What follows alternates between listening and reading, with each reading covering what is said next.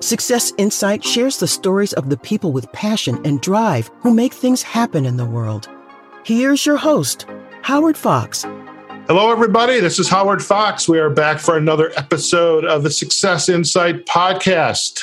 My guest today is Leon Jones, or as folks down in the country where we're going to have a little chat about, call him Senor Leo. Now, Leon was a successful Atlanta businessman, having been in the book publishing space for many years. But in 1998, the course of his life changed after a nonprofit, the Lifelink Network for Children, I don't know if they're still around, I suspect they're not, asked him to accompany them on a trip to Peru. He soon found that God had a new path for him. Now, we're going to let Senor Leo share his story, but we also want to let you know that he's an accomplished author. He's written a number of books for Peruvian Jones Publishing, including Are You Up There, Mr. Jesus? All are precious in his sight, which was published in 2016, Searching for the Virgin Mary, published in 2019, and Miracle in Peru, Odyssey of the Reluctant Disciple. I suspect that reluctant disciple is Senor Leo.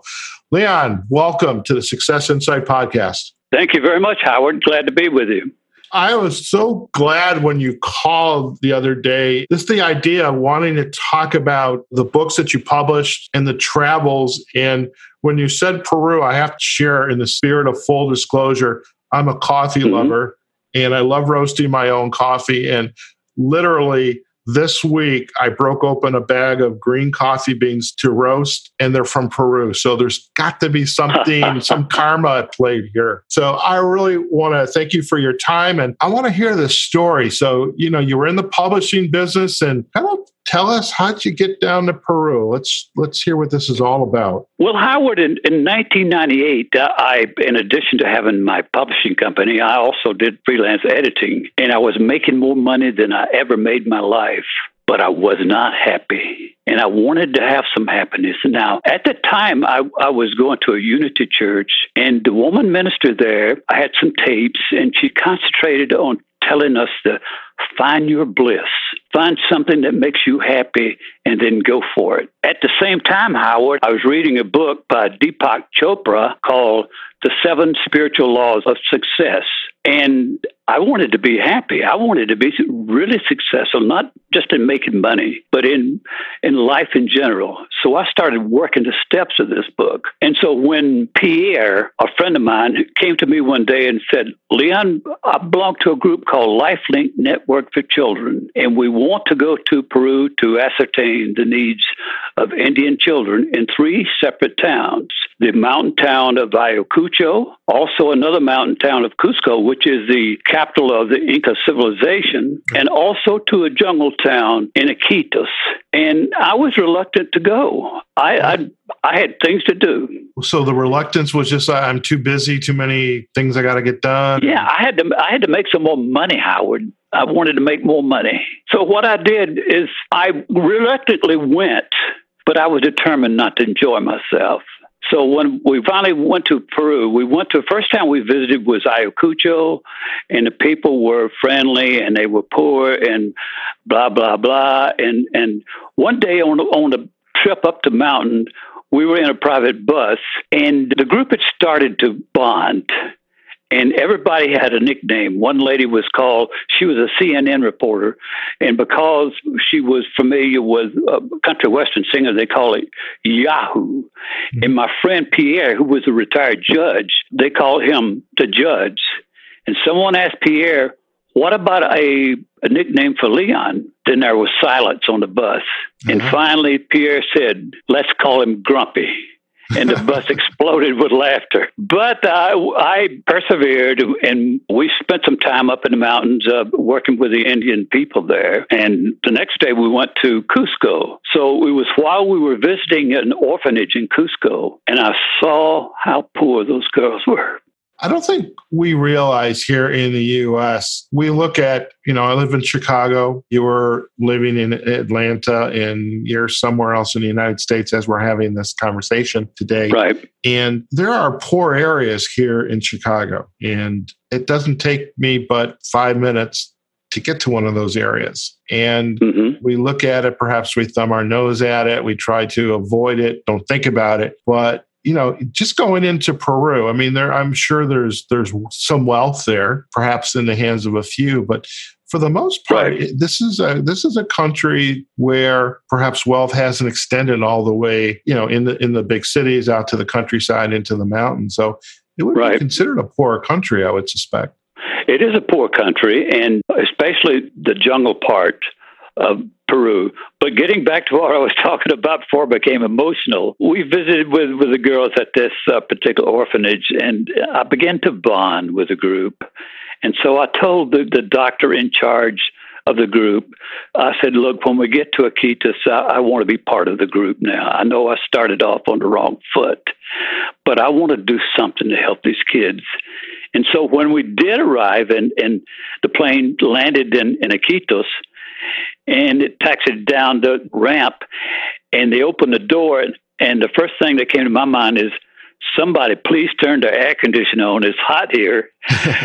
and doing the drive down through Iquitos, I noticed that the poverty was all around.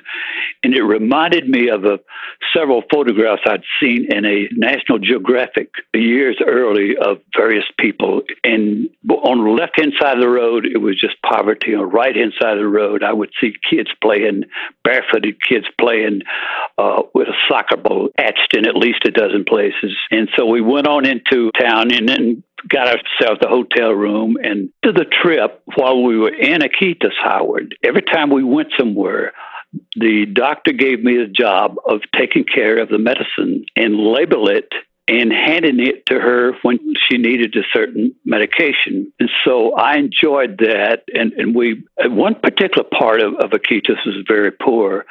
And the one little girl that still it's it's happened 21 years ago and mm. still in my mind. Sure. This little girl had she was about two or three years old, and she had fallen into a fire. Now, in this particular neighborhood, they didn't have any stoves.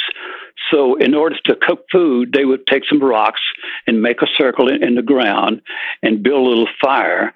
They'd heat their, their food, to cook their food that way. She had fallen into the fire. Mm and burned her arm and cried for two days because her mother did not have any money for medication. And wow. so she took care of that and, and just it was just an amazing trip. Can't even imagine having an injury, not being able to do something about it. I'm right. curious, poor yes. Happy? Were they happy? You know, Howard, when they had enough to eat and when they weren't sick, they were the happiest people I've ever seen in my life. They were just happy, good, friendly, happy people, happy go lucky. They think about the present. When you live in an area that's very poor, you mm-hmm. think about the day because death is just around the corner. Gotcha. You don't think long terms. You think about that particular day. And yeah, but when they were well fed and when they had enough to eat and when they weren't desperate for anything, they were really happy. So, was this experience going up into the mountain and witnessing this little girl who you can still picture in your mind today? Was this the insightful moment, that epiphany that I need to do something, or was that just the, the beginning of this journey that you're going on? I think it was subconsciously, Howard. The ones in Iquitos, I just absolutely fell in love with those children there. And I think that subconsciously it was a physical moment. But on the plane ride going, once we finished in Iquitos and we took a plane back to Lima and took a plane back to Atlanta, before, as we were about to land in Atlanta, Pierre, my friend, says, Leon, do you think you'll ever come back to Peru? I said, Well, you know something, Pierre? I started off on the wrong foot, and I eventually came to terms with the poverty in, in, in the country. And I really had a great time. But there's one thing I'm sure of I will never go back to Peru. Really? Yep. Why did you think you said that? Because I'm in it. Because I had money to make. Yes. I had not going back to Peru at the time. I had money to make. I had when I got to my house, I, I had people. I had to catch up on work, and then about a week later, here comes a voice in the middle of the night says, "Go to Peru." And when I first heard that voice, I said, "Well, you know, I, have already gone. I think maybe this voice is mistaken, so that I'll just go ahead and and just ignore it." But after a week of of listening to this voice, let me say this: this annoying voice. I was annoyed. I was ticked off at whoever this voice was because I had gone to Peru and now it's coming back and telling me I need to go back. And so after about a week, it woke me up at 12 o'clock and I said, Well, look, I'm going to have it out with this voice. I'm going to confront it.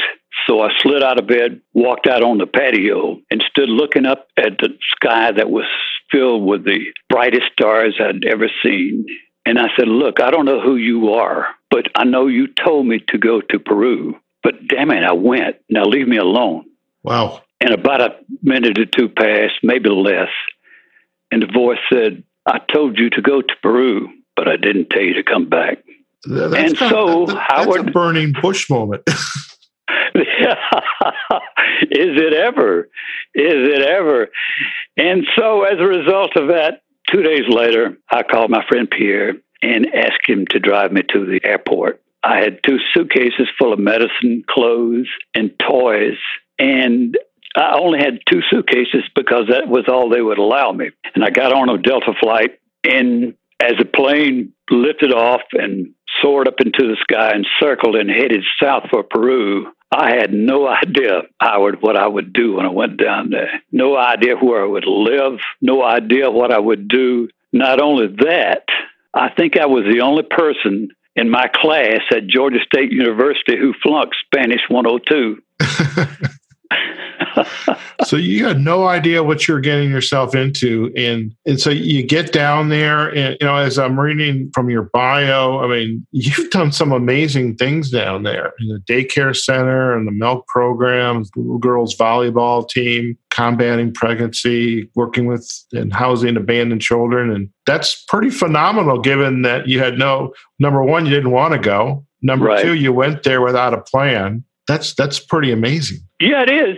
And once I got into Iquitos, I, I still had no idea what I would do. I knew that something needed to be done, but the poverty was so severe, Howard, that I felt that someone like had tons of money could do something about it. I knew that I had a little bit of money. I had about two hundred thousand dollars saved up, and I didn't think that I could do a lot, but I knew I had to do something. And so eventually I went to a guide down there and, and talked to. He spoke English. And he says, I know I've got I, just a solution for this problem. So he took me to a little town outside of Iquitos called Punchana, and uh, it was the poorest part of Iquitos. And he introduced me to the mayor. And the mayor says, Well, look, I'll give you a house, let you rent, rent free if you start a Wawawasi.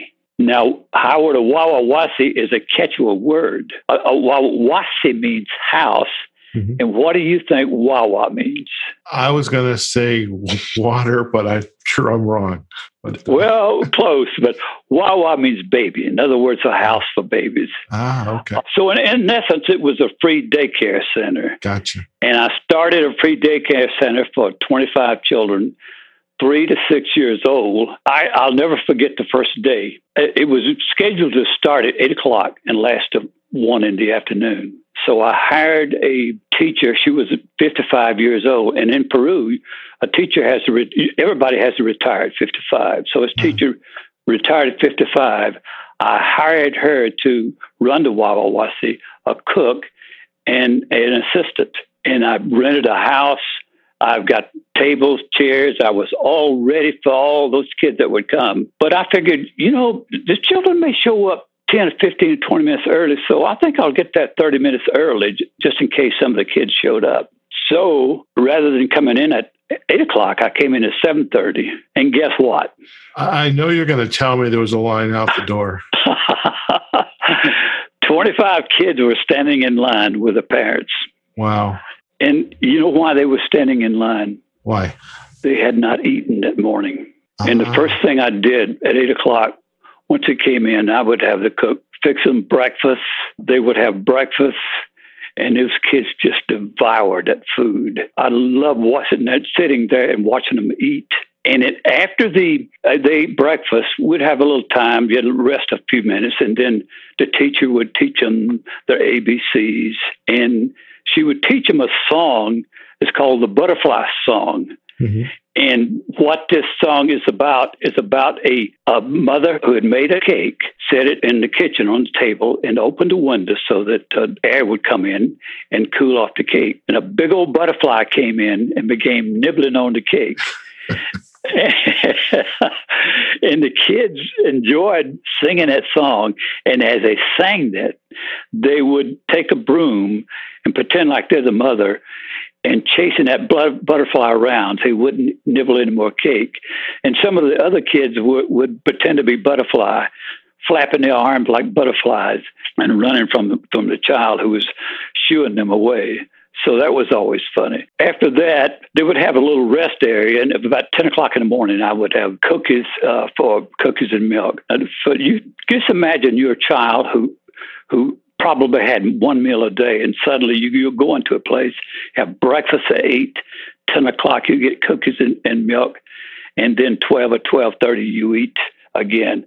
Those kids were in hog heaven. A question that's starting to bubble up is, you know, having a breakfast and cookies and milk and lunch again here in Chicago and Atlanta, you know, not expensive, not cheap either. That is, if you don't go to Starbucks and places like that. With right. all due respect to Starbucks, to keep this up day after day, you said you, you know you had whatever the dollar dollar amount was you had in your bank. I mean, it, it costs money to keep that up. It did plus provide other services. And so, talk a little bit about that. How did how were you able to sustain this? Well, I, I did it mainly with, with my savings, and I've got a friend, and I'm calling to you from Franklin, North Carolina. She lives in Franklin, North Carolina. She's from Ohio. Her name is Kathy Ratcliffe, and she has been a staunch supporter of my work since I've been down there. As a matter of mm-hmm. fact, 18 years ago, she came down and visited with me at the Wawawasi. And let me tell you an interesting story about what happened at the Wawawasi when she came down. Actually, 40 kids came. Some days there would be more than 25 children, and some days 35 or 40 would show up. And you can't turn them away, Howard. So what you do is you put more water in the soup. And this little, matter of fact, she was just a year and a half old, and, and she wasn't even old enough to officially attend a Wawawasi. And she was crying. And Kathy went over and picked her up, going to soothe her. And she wet all over she peed all over. And, and Kathy still remembers this this incident with fondness. Amazing. So this time down there, I mean, many years ago, you know, late 90s, 1998, 99, starting this, uh, how did this experience and these stories, the epiphany, how did those begin to translate into to writing of the books? I, I figured we mentioned you wrote a couple books, so let's talk a little bit about that. But I want to share the story and what was what was that like? What was the first book that you started began to put this down on paper? Well, it was it's a miracle in Peru, and, and I just did it as something to do because a lot of times down in Iquitos, there's no electricity and there's no sometimes a radio does, doesn't work. You know, you don't have any radio, and you have to entertain yourself. And so, I, a little at a time, I began. I would write little incidents, and mainly just to keep myself busy. Eventually, became a book, and I decided to name it "Miracle in Peru: Odyssey of the Reluctant Disciple." A friend who owns a, a, a bookstore in in Atlanta, she told me she says you should call it the reluctant because you were you were reluctant to go. Exactly. And and uh, I decided to call it the reluctant disciple. And the word disciple is is a strong word because I think that, but you know, when to come to think about it, 21 years ago, I gave up everything. I gave up my money, and I decided to to go help others. And I guess in sort of way, I am a disciple. And let me just uh, just deviate from that just a tad and say that here in Franklin, North Carolina, there are poor children. There are children who need help, but people don't seem to know how to help them. And they need help, and somebody needs to start a, a little program here or in Chicago or in Atlanta or in Los Angeles. Everywhere. There's no reason why an American can't do what I did without leaving the country. You know, Leon, that is an interesting point, and somewhere back in my immediate history, this we're talking maybe a, a couple of years ago, I was having a conversation about charities. I know exactly what it is. I was it was a career coaching client I was working with, and his effort was in the the southwest side of Chicago, which is not a very nice area of the city. Yeah. And which was exactly what you just said focus on local. There are people here that need a lot of help whatever that might be education, food, medicine, access to healthy food, not the you know the potato chips and the candy bars and sugar right. water. But there's this mentality of of feel good mentality is I'm going to give a donation and that donation goes over to some other country. And that's fine. That's fine. But there's still a huge need here. But Absolutely. the feel good mentality is, yeah, I'm doing something. That's not enough.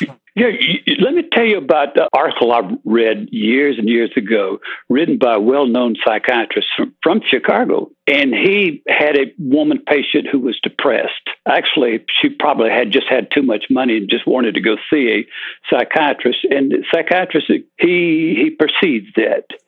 And after working with her for about a year or so, he says, Let me tell you something. You're depressed let me tell you something that will 100% cure your depression. She said, What is that, doctor? She was all excited.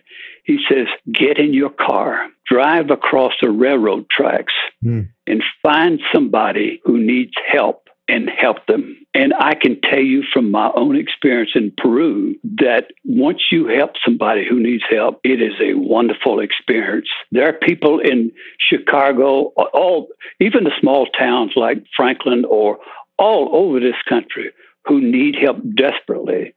And there are people who are depressed. You get every person in the United States who's depressed and go across the railroad tracks and find somebody who needs help and help them.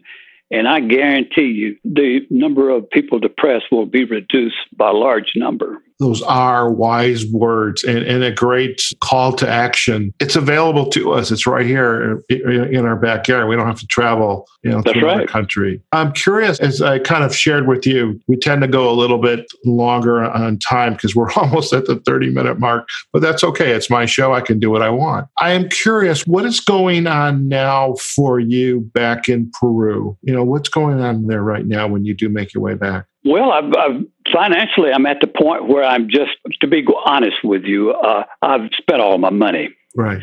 And what I do have a Social Security, and I have a friend who helps me with. I still have. I don't have all those other programs anymore. Mm-hmm. I've had them, and I'd like to have them again, but that's not possible. But I still have the House for Abandoned Children, which, by the way, is is what the book All Are Precious in His Sight is about. Did you go to Sunday school when you were uh, a kid, Howard? Yes, I did. Different denomination, but I did go to Sunday school. yeah, in Sunday school when I was a kid, there used to be a song called Jesus Loves the Children, all the children of the world, red and yellow, black and white, and then what's the rest? You have to tell me. All are precious in his sight. Ah, gotcha. So that's the reason I named the book All Are Precious in His Sight. And the book is about various children that, that I take care of in my house for abandoned children. I still have the house for abandoned children, right. but I only have three children left there and three of them, and that's where my money goes. I see. I have to share, Leon. I don't know if you're familiar with Maslow's hierarchy. We, we have five. I am five, not. I am five, not we have five needs. You know, the first one is like safety needs, esteem needs, family, friends. The first one is we supposedly get when we're just at the door, so to speak. And with self actualization, when we can look back at our life and see what, what have we accomplished? What difference have we made? There's also an old Jewish proverb. It says, You're not obligated to complete the task, but neither are you free to abandon it. And when I, when I think That's about that's a great saying. Oh, it, it's Tikkun Olam is what it's called, and I, I have that hanging my, on my wall. And what I love about your story is you had this epiphany, that voice, that burning bush, God speaking to right. you, and you, you went out, you made a difference, and and the people's lives and make you know that that little girl that you saw you know all the people whose lives you've made a difference. And so looking back i mean that that's incredible. It's incredible. And you know being able to share the story in the books and is incredible as well. And it's wonderful to be able to give this kind of a gift to our listeners and to the people who we hope will kind of want to learn more about you and your work. And who knows, maybe somebody's path will want to shift as a result of uh, listening to this conversation. If I could just persuade just one person to not leave the country, but just go on the other side of the tracks and help somebody, then it's worth it. Excellent. And there you have it. To our listeners, you've just been challenged by Senor Leo here. Get up, go walk on the other side of the tracks, drive on it, bike on it, but make a difference in people's lives. There's there's opportunity there right in front of us. Leon, if, if our listeners want to learn more about you and your work, where is the best place for them to go and find you? I'm on LinkedIn, and also I have a website called PeruvianJones.com, and I post three days a week. I post various things about Peru, but I've tomorrow I've got a fascinating, absolutely fascinating article that I'm going to write about. As a matter of fact, I've already written. I'll post it tomorrow that I think people will find interesting. That's fantastic. And to our listeners, if I want, we're going to provide a link back to the web page, which includes the blog. I do want to share Leon's writing is phenomenal. The stories are great. You've got to check this out. Leon, thank you so much for spending time on the Success Insight podcast, sharing this amazing story and the journey that you've taken, sharing a little bit about the books. And we're most definitely going to share links back to the books on Amazon. And I'm actually really anxious to pick up a copy of Miracle in Peru because, you know, just the idea of the firsthand account of being down there and the culture and the experiences. And it makes me want to go to Peru for the first time even more. I know I was close, but not close enough. But thank you so much for spending time out of your day with us. Thank you, Howard, and God bless you. Okay, folks, we've just been chatting with Senor Leo, Leon Jones. He is a really just kind of an amazing story of his journey down to Peru and thinking about the difference that he made for the communities down there and gave us a great call to action. If we want to make a difference, you know, we can do that closer to home as well. Do go out to his website, peruvianjones.com. We'll provide a link on our show notes as well. And make sure you, you check out his books on Amazon. We'll provide the links back to books such as Miracle in Peru, Odyssey of the Reluctant Disciple, as well as All Are Precious in his sight. Really, just a great story, and uh, we're so glad uh, was able to spend some time with us today. So, wherever you are, whatever you're doing, go out there, have a phenomenal day, and make a difference. Take care now. We'll see you on the next episode of the Success Insight Podcast. Success Insight is a production of Fox Coaching and First Story Strategies. Find us online, successinsightpodcast.com.